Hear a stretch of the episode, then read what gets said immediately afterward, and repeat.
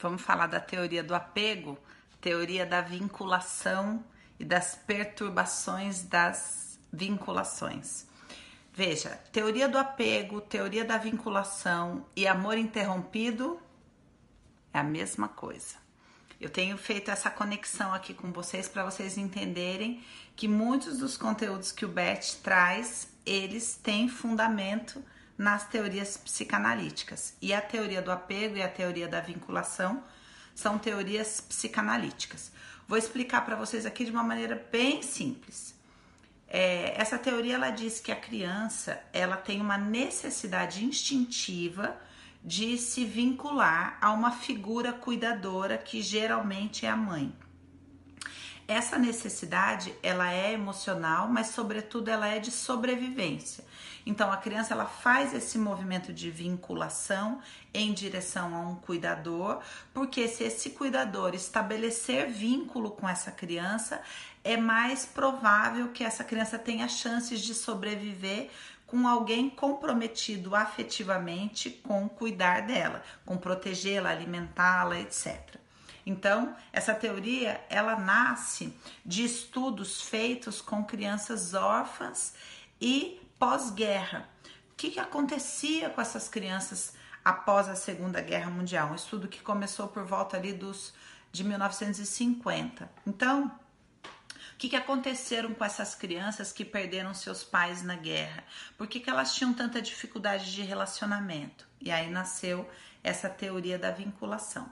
Então ela vai dizer o que? Que a criança faz esse movimento instintivo em direção, geralmente, à mãe, ela escolhe uma pessoa, tá? Para se vincular, que em geral é a mãe, mas é uma figura cuidadora, é a figura que vai ser responsável pela sobrevivência dela e de acordo com a receptividade desta pessoa, de acordo com a resposta dessa pessoa, de acordo com a disponibilidade dessa pessoa, essa criança vai começar a criar um padrão de vinculação que ela vai reproduzir nos seus relacionamentos adultos e afetivos. Então, essa teoria ela vai dizer que existem quatro tipos de vinculação ou quatro tipos de apego. O primeiro é o apego seguro, ou seja, a criança faz esse movimento em direção a essa figura cuidadora, a essa mãe, e essa mãe está completamente disponível.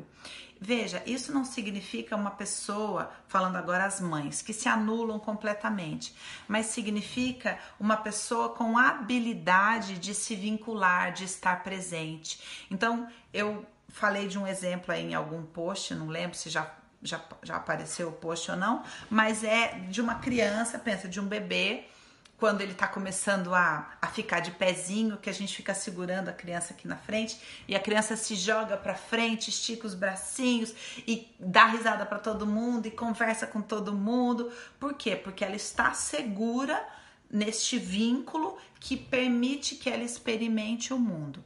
Então, a pessoa que teve um vínculo seguro, um apego seguro, ela vai desenvolver tanto autonomia, ela vai ser uma pessoa positiva, uma pessoa segura a respeito de si mesma, que vai sempre olhar de maneira positiva para o seu parceiro ou para a sua parceira e vai conseguir tanto se vincular de maneira segura, então uma pessoa que se entrega verdadeiramente, que consegue viver intimidade e também vai ser uma pessoa que fica bem sozinha, que, que não, não é dependente emocionalmente, que curte a sua autonomia. Essa é uma pessoa que desenvolveu uma vinculação segura.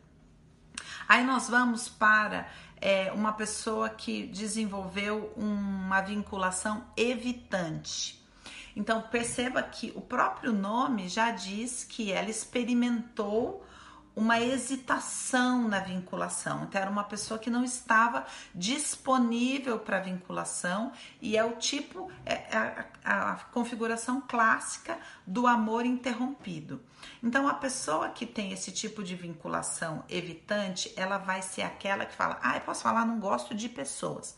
Já viu gente que fala: Não gosto de gente, não gosto de pessoas são pessoas de vinculação evitante. São pessoas que gostam de ter um discurso que fala: eu gosto da minha independência, eu, olha, gosto de conversar ali, mas eu gosto mesmo de ficar comigo, de ficar sozinha. Ou seja, elas têm orgulho de defender um discurso que evita o vínculo, que é, evita a necessidade de relacionamento. Na verdade, elas estão num processo de negação, né?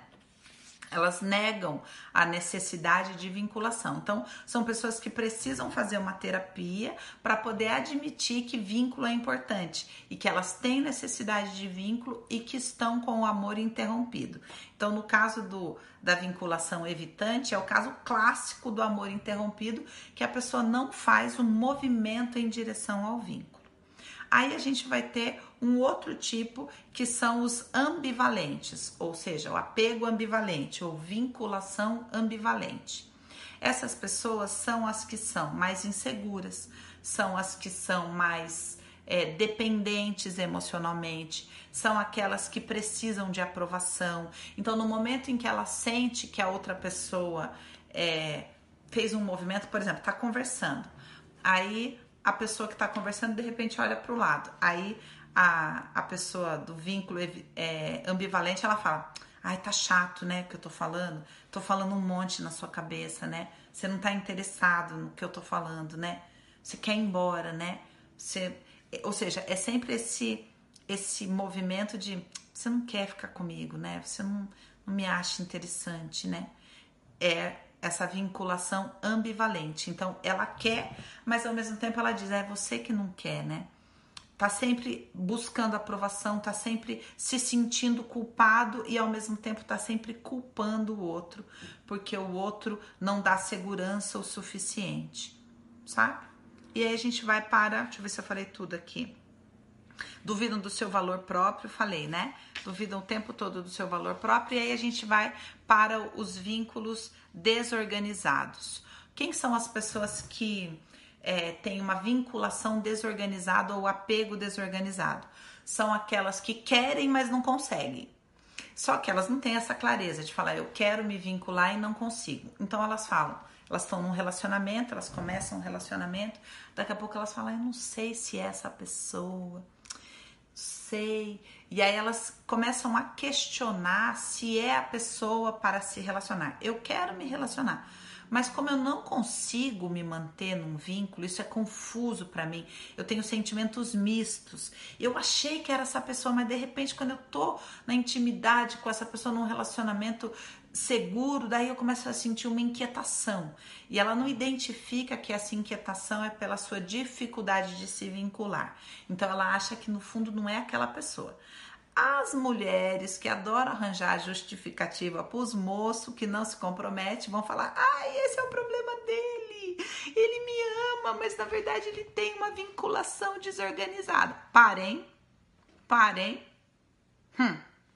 Vamos voltar para os desorganizados. O que, que eles geralmente fazem? Eles trazem questionamentos para defeitos dos parceiros. Então, aquela pessoa que fala assim: gente, não sei o que acontece, de repente o jeito que ele come me irrita o jeito que ela fala me irrita, o jeito que quando começa a pegar em mim me irrita. Ou seja, a pessoa começa a arranjar dificuldades, problemas, defeitos no parceiro. Então, ou aquela pessoa também que casa, passa a vida inteira casada, mas reclama do jeito que a pessoa come, do jeito que a pessoa senta, do jeito que a pessoa fala, interrompe a pessoa o tempo todo, porque ela não aceita o parceiro não aceita a parceira, mas tá ali vinculado, mas não tá porque a pessoa tem defeito, então eu não posso me vincular a essa pessoa que tem defeito. Então, recapitulando, quatro tipos de vinculação ou de apegos. O primeiro, apego seguro, foi tudo bem, então a pessoa tá tudo bem. O segundo tipo, deixa eu ver botar os nomes na ordem que eu falei. O segundo tipo, o apego evitante, a pessoa que finge que não quer. Então ela entra no processo de negação e evita o vínculo, evita as pessoas. Terceiro tipo, ambivalente, o dependente, o inseguro, o que é, culpa o outro, o que busca valor próprio, busca aprovação o tempo todo. E o quarto tipo, os desorganizados, que querem, mas não conseguem espero que vocês tenham se achado aí.